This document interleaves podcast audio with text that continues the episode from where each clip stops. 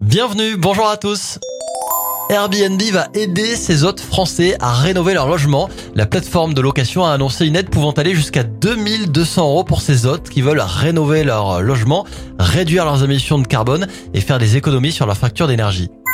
Les fans d'histoire et de bonnes odeurs vont être ravis. Une marque française a reconstitué un parfum égyptien vieux de 3500 ans.